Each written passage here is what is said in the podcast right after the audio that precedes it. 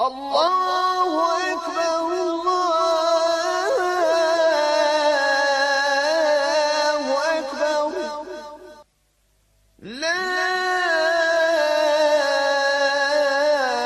إله إلا الله.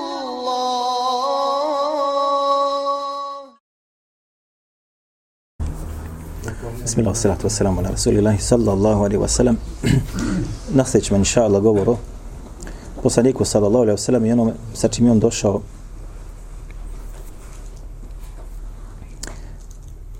kaže Allah azza wa jal وأنزلنا إليك الذكر لتبين للناس kaže mi smo tebi o Muhammede spustili ili objavili el-zikr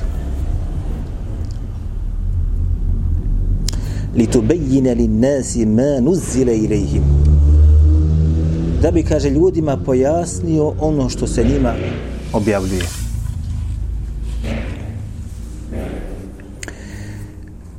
Ovdje je potrebna riječ zikr. Kaže, mi tebi, Muhammede, objavljujemo zikr. Svi su se mu fesiri složili bez razilaženja. Da ova riječ ovdje zikr jeste ime za Allahu u Đelešanu u knjigu Kur'an. Što znači mi Muhammede tebi spuštamo i objavljujemo Kur'an. Li lin nasi da bi kaže ljudima ti Muhammede pojasnio ma nuzile ilejhim ono što se njima objavljuje. A šta se ljudima objavljuje? Također šta? Kur'an. Kako da Allah poslanik sallallahu alejhi ve sellem koji se objavljuje Kur'an ljudima pojasni Kur'an? Na koji način? Kažu islamski učenjaci, sunnet jeste komentar Allahove knjige Kur'ana. Hoćeš da znaš tefsir Allahove knjige? Hoćeš da znaš kako postupati shodno onome što učiš, čitaš, izučavaš? Onda moraš poznavati sunnet Allahu poslanika sallallahu alejhi ve selleme. Nema sumnje da postoje u Kur'anu riječi koje ne mogu ni Arapi da razumiju. Nema sumnje da čak veliki stručnjaci u arapskom jeziku dođu do kuranskih riječi koje ne mogu da razumiju svate. Nema sumnje da kod jezikoslovaca u arapskom jeziku po pitanju određenih riječi postoji razilaženje njihovog značenja, decidnog. Nema sumnje da su se islamski pravnici, al-fuqaha, a razišli po pitanju razumijevanja, shvatanja određenih ajeta njihovog značenja u iznjedravanju pravila koje se u njemu nalazi. Ali svi su pokušavali da pogode što tačnije i da dođu do same srži, kako kaže Muradullahu, kako je, kaže Muradullahi, šta je odnosno, šta Allah Đelešanuhu s tim želi da ljudima dostavi do cilja da se dođe.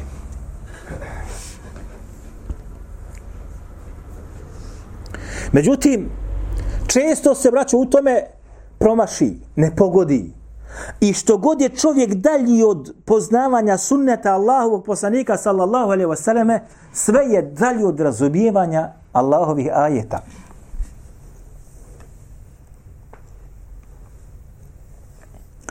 Kaže Allah Đelešanuhu, وَاعْلَمُوا أَنَّ فِيكُمْ رَسُولَ اللَّهِ لَوْ يُطِيعُكُمْ فِي كَثِيرٍ مِنَ الْأَمْرِ لَعْنِتُمْ Kaže Allah Đelešanuhu, znajte dobro da se među vama nalazi Allahov poslanik. Ovo ajeti se objavljuju kome? Ashabima.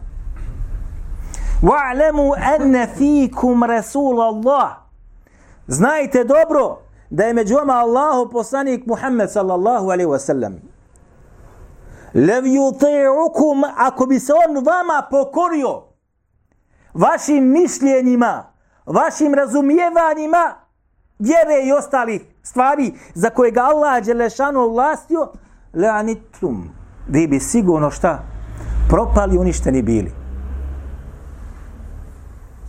Ako bi poslanik sallallahu alejhi ve selleme se spustio na vaš razum, vaše svatanje ajeta, vaše svatanje propisa i vjere, la'anitum. Gotovo, propadate. Dokaz ovome jeste ono što bilježi imamo Tirmidhi u svome sunenu sa vjerodostojim lancem prenosilaca, kako između ostaloga i ono opaskama od sinu šeha Albani. Hadis ili rivajet od Ebu Sa'id al-Hudrija, gdje kaže između ostale Ebu Sedil Hudri je, kaže prouči ovaj ajet, ovaj što smo sada. Wa'lamu anna fikum rasulullah kad je završio le'anitum, kad je završio kaže između ostaloga kaže hada huve nebijukum ovo je kaže vaš poslanik Muhammed sallallahu alaihi wasallam wa khiyaru aimatikum. Kaže kad uhe ile kaže njemu se objavljuje wa khiyaru aimatikum law ata'uhum fi kathir min fi kathir min al-amr la kaže anitu. Kaže ovo je kaže vaš poslanik Muhammed sallallahu alejhi ve selleme i njemu se kaže vahj ili objava juha ilaihi objavljuje. Wa khiyaru aimatikum a kaže ovo je kaže došao ovaj ajet i objava je dolazila kaže wa e aimatikum a među u tom vremenu su kaže bili vaši najbolji imami. Na koga misli ovde na koji ashabe? Najznačajnije i najbolji ashabe hijaru e imetikum kaže. Poput Ebu Bekra, poput Omera, poput Osmana, poput Ali četiri ćemo spomenuti kaže, a sa njim su znači, kaže šta, najbolji ashabi da se kaže on kojim slučajem pokorio njima u njihovim znači određenim stavovima ani tu propali bi Fa kejfe bikumul jeum, kaže. A šta je kaže, tek danas sa vama? Ovo se ono braća vraća u drugoj generaciji koja je bila, to su ashabi, odnosno tabeini. Druga generacija, tako zane tabakat kada imate. To su tabeini. Obraća se ljudima koji su najbolji nakon ashaba. Kaže on da je Allah poslanik sallallahu alaihi wa sallam kojim slučajem pokorio se najboljim ljudima koji su bili tada na zemlji, najvećim imamima. Daleko većim od učenjaka koji su kasnije došli, ako bi se pokorio njihovim stavovima mišljenjima i onome što su oni shvatali, propali bi svi. Kaže, fe kejfe bikum olijevum, a šta je, kaže danas, tek sa vama, ili kako je tek vaše današnje stanje. U onome znači što je već počelo da se događa, šta? Ljudi su počeli da slijede i uzimaju govore od ljudi, davali su prednost govorima ljudi, davali su prednost govorima ljudi, nad onim sa čim je poslanik sallallahu alihi veselem došao. Nekada, braćo, zna hadis jedan prouzročiti kod ljudi neslaganja. Jedan hadis. Jedan hadis zna prouzročiti kod ljudi mržnju. Jedan hadis zna prouzročiti kod ljudi razilaženje do te mjere da mogu čak da jedan drugog smatraju novotaru. Ja ću vama pokušati sad prikazati ako budem uspio dva hadisa, ako budem jedan, ako budem dva, ako budem tri,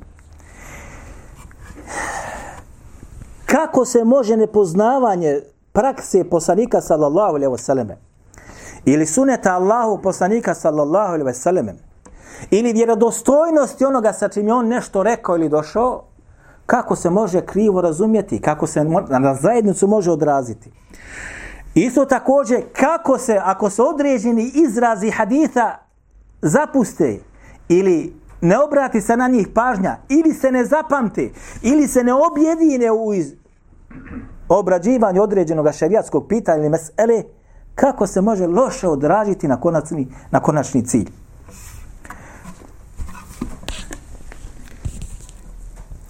Prošli puta, braćo, kad sam završio sa predavanjem, tu ispred ima brat, tu je čuo, mene je brat upitao jedan o jednom hadisu. Kaže, odi vamo, ja sam došao, šta kaže, šta je, kaže, levdosan ovaj hadis koji glasi, ittaku firasat al mu'min, fa innahu yanzuru bi nuri Allahi.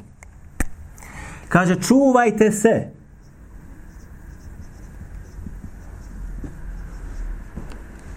pronicljivosti,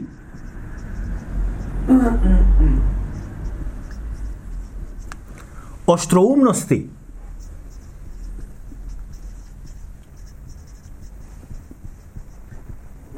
vjernika,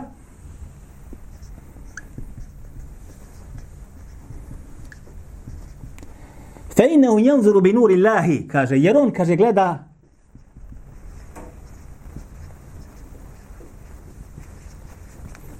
Allahovim svjetlom.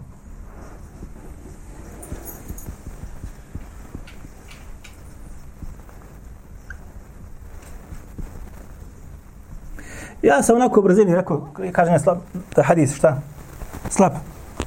Kaže on, jedan mu hadis ga ocjenio, kaže, je dosta, kažem, koji? Kaže, taj, taj, da ga ne spominjemo.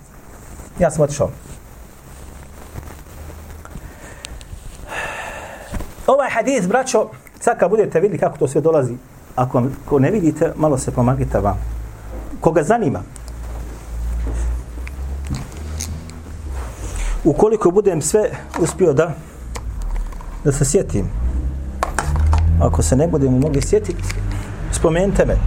Ima pet puteva, pet različitih lanaca. Krenut ćemo sa prvim.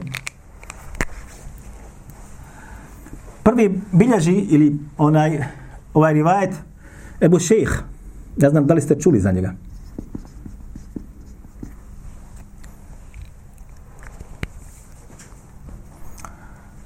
Sa lancem prenosilaca u kome se nalazi Suleiman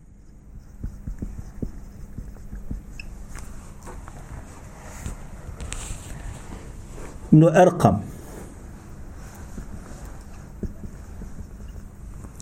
a on od Hasana il-Basri a on od Ebu Huriri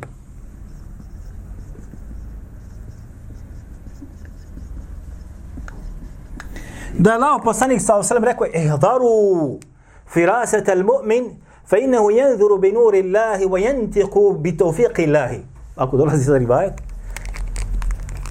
što je otprilike isti gore značenje s tim da ima dodatak wa yantiqu bi tawfiqi kaže on gleda Allah i kaže i govori kad govori govori znači sa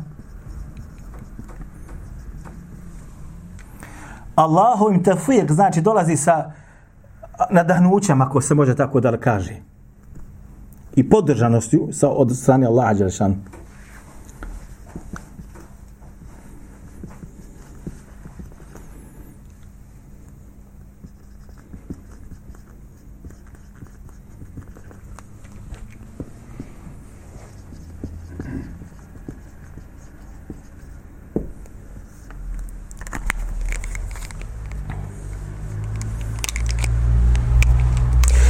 Hadis, u njemu se nalazi Suleiman ibn Erkam.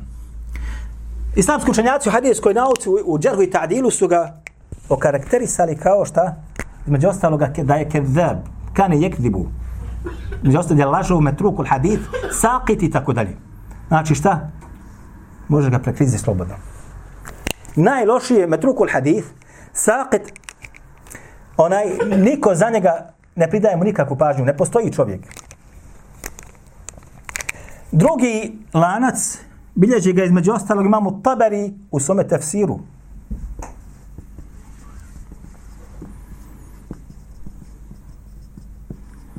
I on dolazi preko Sulemane Meseleme. Stavit ćemo drugu.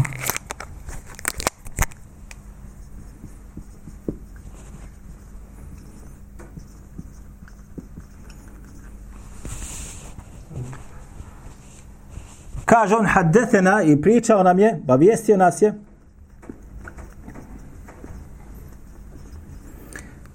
El Muemmel Nusaid No Jusuf Lac se poduži, dolazi dole preko Tavusa ibn Kajsana, a on od Seubana.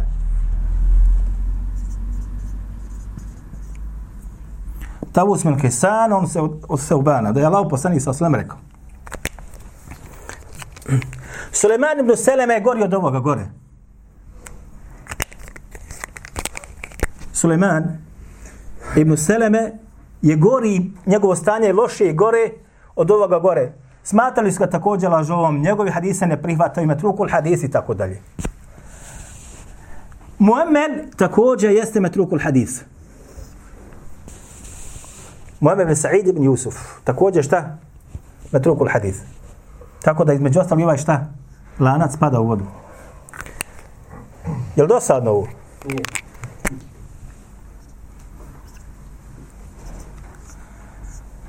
Treći rivajet. Bilježi ga između ostaloga Ebu Naim u Hilji, Hiljatul Aulija i bilježi ga između ostaloga isto Taber u tefsiru.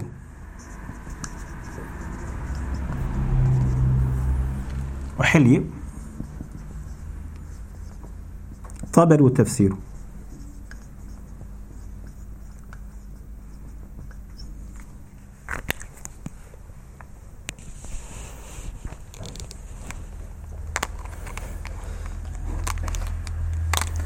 Sa lancem koji dolazi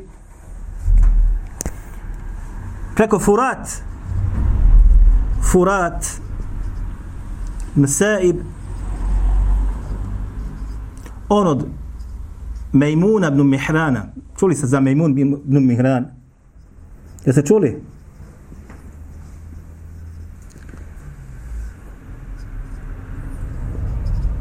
od Ibn Omera.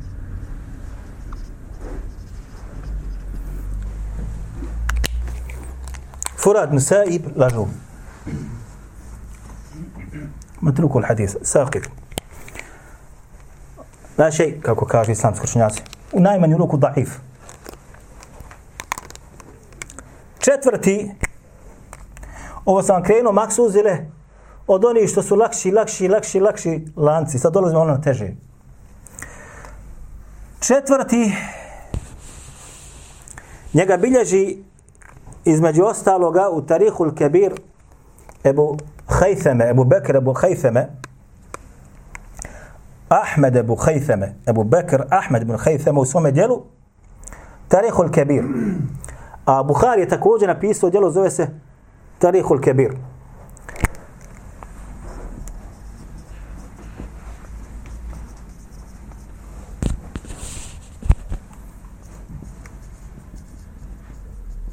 Dobro. Gdje on kaže Haddethena Ahmed pričao nam je, kaže Ahmed. Ovaj Ahmed jeste ko? Ahmed ibn Hanbel Kaže Ahmed, haddethena Jahja ibn Ma'in.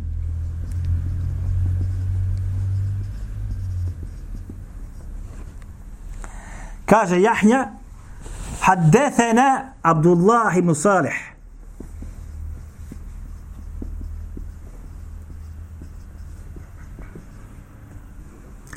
kaže Abdullah ibn Salih haddethani pričao je meni kaže ne pričao je nama pričao mi kaže Muavi ibn Salih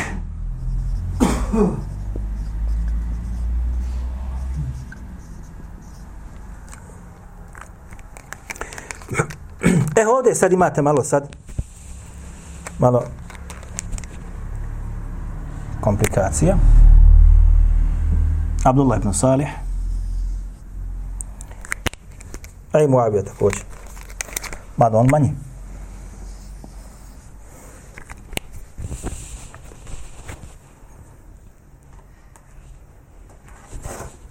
Ovaj hadis dolazi preko od Ebu Mami.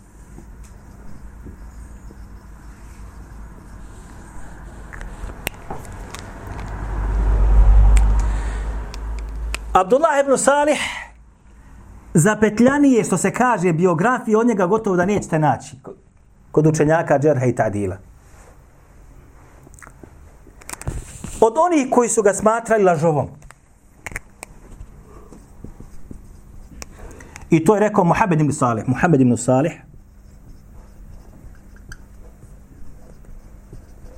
Kako navodi Hafiz ibn Hajar al-Asqalani u tehzibu tehzib.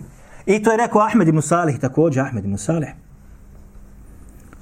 Da je optužen za laž. Kaže Ahmed, između ostaloga, ili Muhammed kaže, izme, kaže Muhammed ibn Salih kaže, Jahja ibn Ma'in, pa se Jahja ibn Ma'in, to je njegov učitelj. Abdullah ibn Salih je učitelj Jahja ibn Ma'ina. Kaže, Jahja ibn Ma'in ga je smatrao povjerljivim.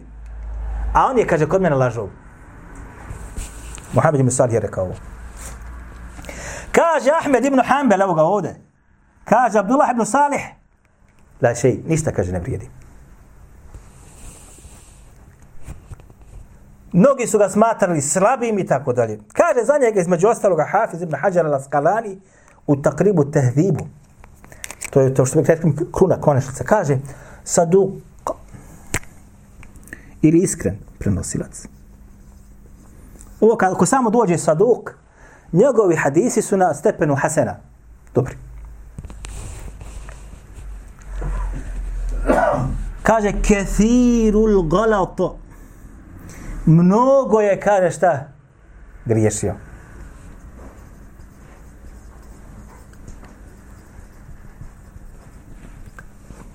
Je li ovo kritika ili pohvala?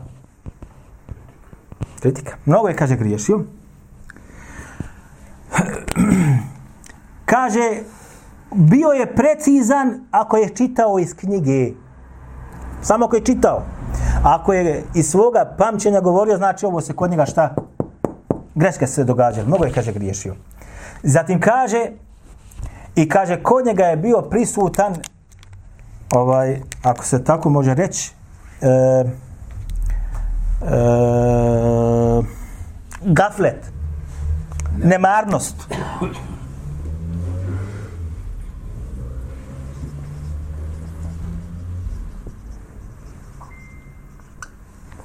Gafletu. Znači još jedna šta? Kritika.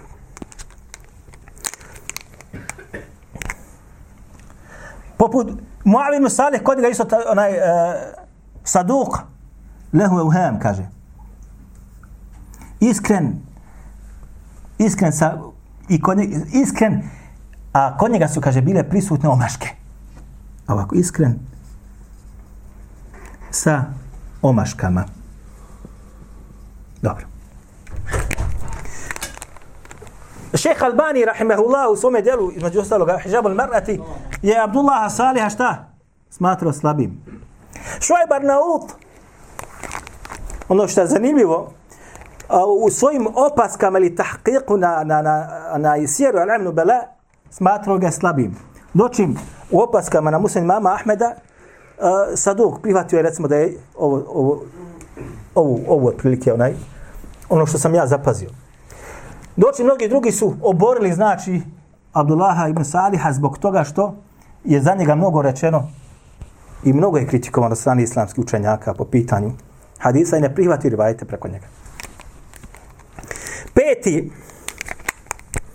jeste najzanimljiviji od prilike.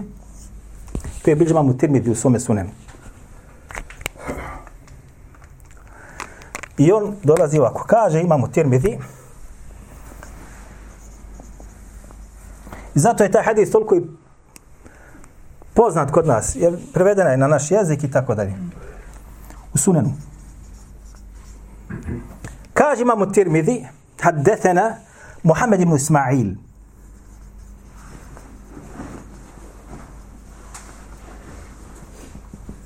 Ko je to? Učitelj mama Tirmidije, Buhari. To je Buharija.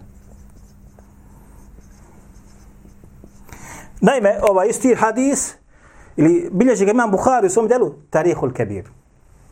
Ali nemoj da vas to zaplaši, braćo. Ako vi sad nađete negdje u prevodu, neko, neki obrađuje neki hadis, pa kaže ovaj hadis bilježi imamo Tirmidi u svome sunenu, bilježi ga je Buhari u Tarihul Kebiru, pa bilježi ga Taberu u svome tefsiru, pa bilježi ga Ibn Imu Hiljetu Levlija, pa bilježi ga... Pa ti kontraš, o, vidi ovo, jok. Imam Buhari ga bilježi u svome ovaj, Tarihu, isto također sa slavim lancem prenosilaca. Ali možda to pripane za Buharija bilježi. Tarihul Kebir jeste dijelo takozvana, zove se to u prevodu velika istorija. Odnosno, on je u tome dijelu sabrao biografije prenosilaca koje je on popamtio je imao. Koje je zabilježio. Koliko je poznao, samo Allah zna. Ali on je zabilježio tu i danas je to dijelo štampa, bar kod mene u, ako se ne varam, u sedam tomova. U sedam tomova. I naravno, kad navede određenu biografiju, on navede i određeni hadis za prenosioca koji hadis ide preko njega. I on je jako bio izbirljiv po pitanju izraza kad bi kritikao nekog prenosioca. Jako izbirljiv. Fihi nazar kaže. A to on kad kaže, kaže njegov stanje diskutabilno, odnosno zna i dobro da je taj kod drugih oboren. Rijetko je nekog za nekog rekao da je daif, slab, a još ređe da je lašu. Ali ako bi rekao on to, to zna i diži ruke od njega skroz. Ako kaže fihi nazar, a to je često govorio, znači njegov metrukul hadis je često spominjao. Dobro. Kaže imam Bukhari, znači kaže priča, imam u Mutirmidi, kaže priča onome ko? Kaže Muhammed ibn Ismail Bukhari. Nije rekao Bukhari, ali Muhammed ibn Ismail, oni koji imaju temelja, znaju da, da se radi ovdje o imamu Bukhari. Kaže imam Bukhari, haddethena Ahmed بن أبي طيب.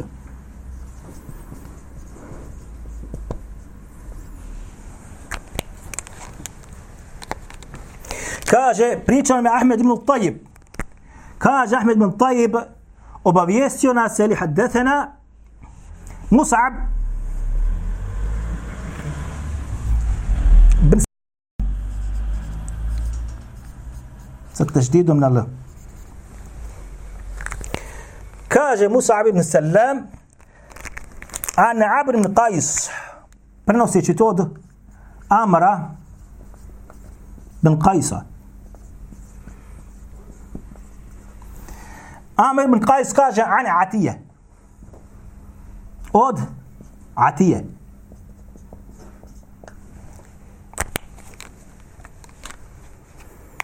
Atije od Ebu Sejda al-Hudrija.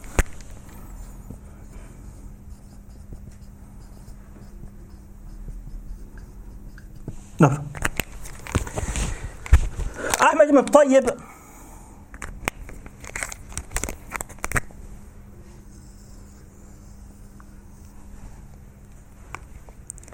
Za njega kaže Hafiz ibn Hajar al-Asqalani kada je sve te govore sabrao i oduzevao, kaže Saduk lehum ibhem. Isto ko što recimo za ovo. Kod njega kaže i zbog toga ga je kaže smatrao sla, uh, slabim Ebu Hatim al-Razi. Iskren prenosilac, ali kaže kod njega se događale omaške. I zbog tih, kaže, omaški e, koje su kod njega prisutne, kaže, slabim ga je smatrao Ebu Hatim al-Razi. Znate ko je Ebu Hatim al-Razi? Znate ko je Abu Hatim Razi? Ko zna? Miri iz. Muhaddis, dobro? Znaš što više? Ebu Hatim Razi. Ebu Zur'ate Razi. Abdurrahman ibn Ebi Hatim Razi. Ebu Hatim Razi, Ebu Zur'a bila su dva brata. Živjeli su vremenu imama Ahmeda i Jahrim Ma'ina i spadaju među najveće stručnjake u hadisu poput imama Ahmeda, Jahib Ma'ina i ostali. Ebu Hatim al-Razi je bio, uf, on nije davao pardona nikome. Ako on kaže za nekoga da je slab, nema tu popravka. Bio je žestok u kritici, bio je žestok u svom izražavanju po pitanju ocjena. Smatra se od da je mutešedid, kako se govori u hadijski, kad se kaže ko su od mutešedida, oni koji su, koji su mutasahilu i tako dalje, ovaj on se smatra od njih. Ako on za nekoga kaže saduk, znaj dobro da je on fiqa kod ostali. Ako za nekoga kaže la be se bihi, znaj dobro što bi se reklo da je fiqa kod ostali i tako dalje. Pa njega smatrao slabijim između ostalog ko? Ebu Hatim Razi. Ali mi ćemo opet reći ono što je rekao Hafiz ibn Hađir. Saduk lehu Ebu Ham. Dobro. Musa ibn Salam, Salam je slab prenosilac. Opravdano šta? Da je slab. Shodno razilaženju, ali većina ga smatraju slabim. To nije govor moj, to je govor mu hadis. Ako hoće neko se vrati, nek se vrati na biografiju njegovu, recimo u Tehzibu, tehzibu, Hafiz ibn Hajar tamo navodi opširno njegovu biografiju, oni koji su rekli išta o njemu.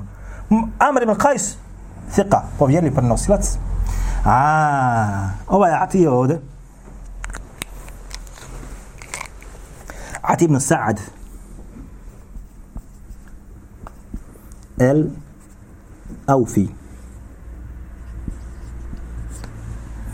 Ovaj je skoro slab prenosilac. Totalno slab. Nemojte ovo zaboraviti. Kad god nabudete naš na ovaj A time Sa'ad El Aufije, totalno slab prenosilac. Ovo je otprilike sad analiza ovoga hadisa. Jednog rivajeta. Ako neko uzme do- i do njega dopre, recimo samo ovo. Hajde kažem, ovo što Ebu Haitham me u sume tarihu navodi. E, samo ovo. Ili ako uzme samo ovo. E, može se dogoditi kod njega da nema dovoljno obazrivosti po pitanju shvatanja o lanaca koji dolaze i kako da se prema tome ponese. Tako da je veliki broj islamskih učenjaka ovu, znači ovaj hadis, šta? Ocijenio slabim. Oni koji su rekli da je ovaj hadis na stepenu prihvatljivosti, to su rekli, kažu, zbog toga, kaže, što dolazi sa više, kaže, puteva. Evo, jedan, dva, tri, četiri, pet. Pa su rekli jedan drugog, pojačavaju i uzdižu ga na stepen prihvatljivosti. Jedni kažu makbul, tek toliko da prođe. Jedni kažu hasan li gajrihi. Jedni su čak rekli hasan, kao što je rekao između ostaloga, Hafiz Haythami u svom delu Zabaid. Pa ja šeha Albani to jako kritikovao. Kaže kako da bude hasan? Jer on je, kad je Hafiz Haythami je ovaj dao svoj opasku na ovaj ovdje rivajet koji dolazi preko Ahmeda, Jahid Ma'ina, Abdullah ibn Saliha, preko Mu'ab ibn Saliha. Preko Hasan, kaže, kako da bude, kaže Hasan, kad u njemu kaže Abdullah ibn Salih. A još ovo vama, Hafiz, onaj, Haytham je poznat po tesahulu, odnosno njegove ocjene na određene hadise nisu u svakom slučaju mjerodavne. Nisu u svakom slučaju mjerodani, jer on je unutra sastavio, znači gotovo na svaki je dao svoj kritički osvrt. Međutim, prisutan je kod njega sahur i to je jasno onima koji su to radili i oni koji su šitavali dijela onih koji su kritikovali njegov odnos prema lancima. E, rekli su da je taj, može se, kaže, popet zbog toga što se, kaže, u njemu nalaze, znači, više lanaca, pa se, kaže, jedan popet pojačati, pa ka, da bude ispravan. Međutim, moglo bi se to Zaista postoji u hadijskoj nauci nešto što se zove pojačavanje slabog hadisa sa drugim slabim hadisom. Ako nam dođe slab hadis sa istim sadržajem, dođe nam drugi lanac sa istim tim sadržajem, pa se kaže između ostaloga slab hadis može podignuti taj slab hadis na stepen prihvatljivosti. Kaže se da. Međutim, ne smije u tome ili u tim lancima da bude žestoka slabost. O čemu se radi? Mi kada smo između ostaloga, ovaj, e, kako možemo prepoznati tu žestoku slabost u lancu? Pre, preko ovih ocjena koje smo dali. Pa bi nam navodili ovako bukvalno neki primjer da, da malo bolje shvatimo. Kaže ovdje imate, kaže put. Evo, tu vam je recimo put. Evo vidite. Auta idu tamo vamo. Nemojte se naći uvrijeđeni. Kaže sada dođu ovde čovjek bez ruku i čovjek bez nogu. Pa dođe još jedan čovjek bez ruku i pa čovjek bez nogu. Žele da pređu preko put, da pređu put kojim automobili prolaze. Mogu li prijeći put? Mogu li jedan drugog pomoći da pređu put? Nikako. E, to je ta žestoka, ali ako dođe jedan, ne vidi. Drugi nijem. Treći bez jedne noge. Četvrti bez jedne ruke. Ako su jedine, mogu preći put. Mogu se nekako pomoći da pređu put. Ali opet nije to prelazak puta kao što dođe pješak koji pređe ovako lijepo put. Nije, sigurno. Pa čak i da znači se pomognu i tako dalje, sahih li, sa, hasan li gajri, da bude makbul, da bude la se bihi, tako dalje, ovaj, nije to opet ko što je recimo hasan sam po sebi, ili sahih sam po sebi, ili sahih li gajri. Međutim, nikako ne mogu teško znači da se unutra nađe teška znači šta? Slabost, ne može se dogoditi da potpomogne se na stepen prihvatljivosti, zato je to između ostalog oko šejh Albani po, onaj pojasnio, kaže, ne može, kaže, ni u kom slučaju se, kaže, pojačati zbog žestoke slabosti koje se nalazi u lancima. Ovo jedno. Pogledajte sad drugu jednu veselu. Vi ste bili možda ono kad je jedan brat pitao, student onaj koji je došao pa kaže po pitanju, ovo je sad fikska mesela, koja se nalazi, braća, u poglavu fikha o fitri, kada se tamo govori šta čovjek treba od, da, da odstranje od svoga tijela i šta treba da pušta od svoga tijela, tako dalje. Pa se između ostalog došao hadis, gdje kaže Allah poslanik sa osalemem, ovaj rivat kod Buhari, njegovom sahiju, enhiku, u rivajetima ovaj, inheku, enhiku, inheku, oba dva izraza su ispravna. Ana ševarib, va'fu liha. Kaže Allah poslanik sa sveme, ovo ćemo uzeti ovaj ove izraze, sada vidite malo bolje.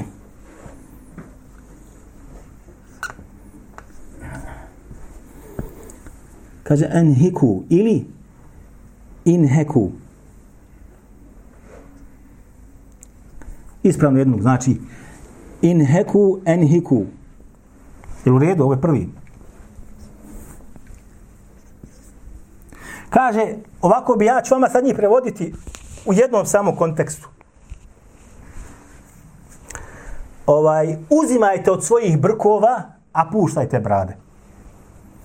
Ovo je prvi izraz. Bilježi imam Buhari. Isto također drugi izraz koji je kod imama Buharije kaže ahfu ševarib. Ahfu. Ahfu ševarib. Treći izraz kod je kod imama Ahmeda. Hufu. Četvrti izraz koji je također kod imama Ahmeda i ostali kaže mi ostali, hudu.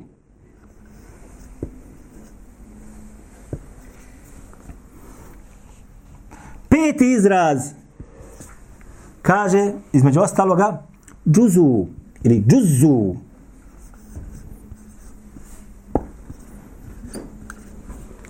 Šesti izraz, kasu.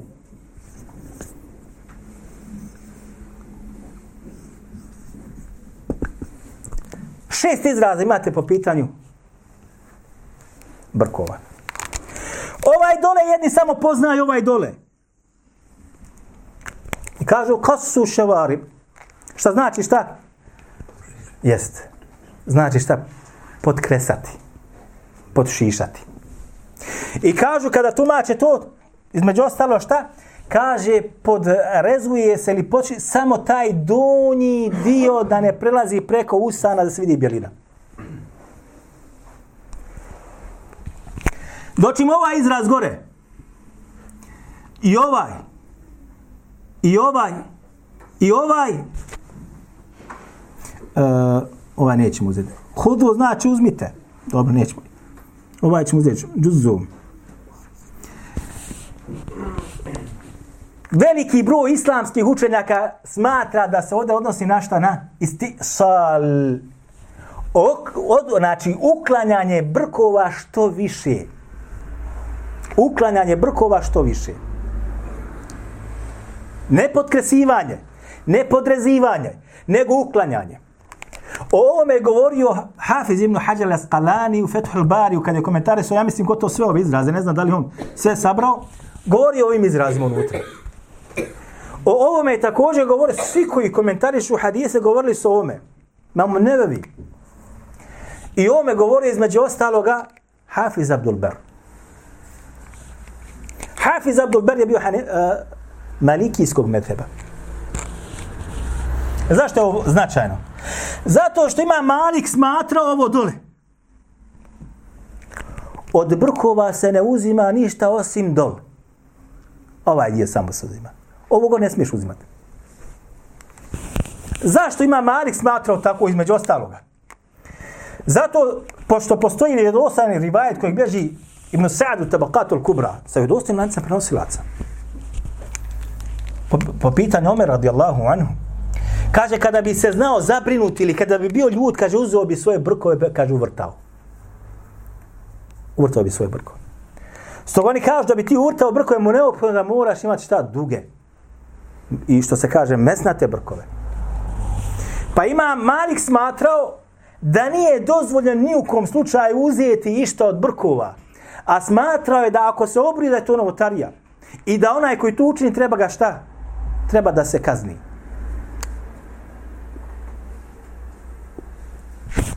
Te'dib, takozvani određena onaj... Dobro. Pa kaže Abdul Ber, između ostaloga, hoćete da vam pročita?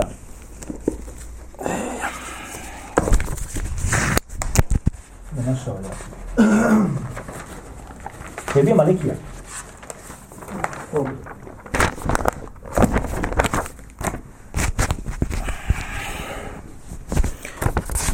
Spomnjena su dva mjesta u Al-Istithkar 8.336 kaže o kale, kale Ebu Omer Ebu Omer je ko?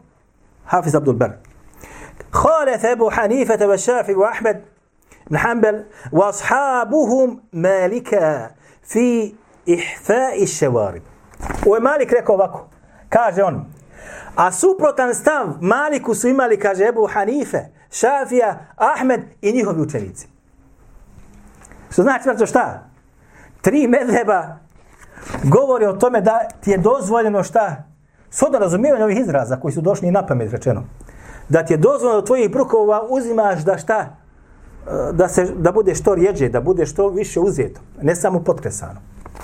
I zatim kaže također na isti tom, osmi, često 28 kaže وقال الشافعي وابو حنيفة واصحابهما إحفاه الشارب وحلقه واستئصال أفضل من تقصيره ومن قصه kaže ovako, slušajte da dobro. Kaže Šafija, i Ebu Hanife wa ashabuhuma i njihovi učenici ihfa'u šarib da učiniš brkove tvoje da budu što rjeđi manji zatim kaže wa halquhu i brijanje brkova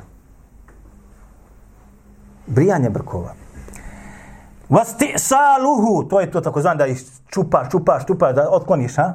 Afdalu min taksir je bolje kaže od podkresivanja wa min qassihi. I bolje od uh, ovako bi taksir jeste da uzimaš od brku uzmeš makaza ili nešto i šišaš ovako. To je taksir a kas jeste da podrežeš.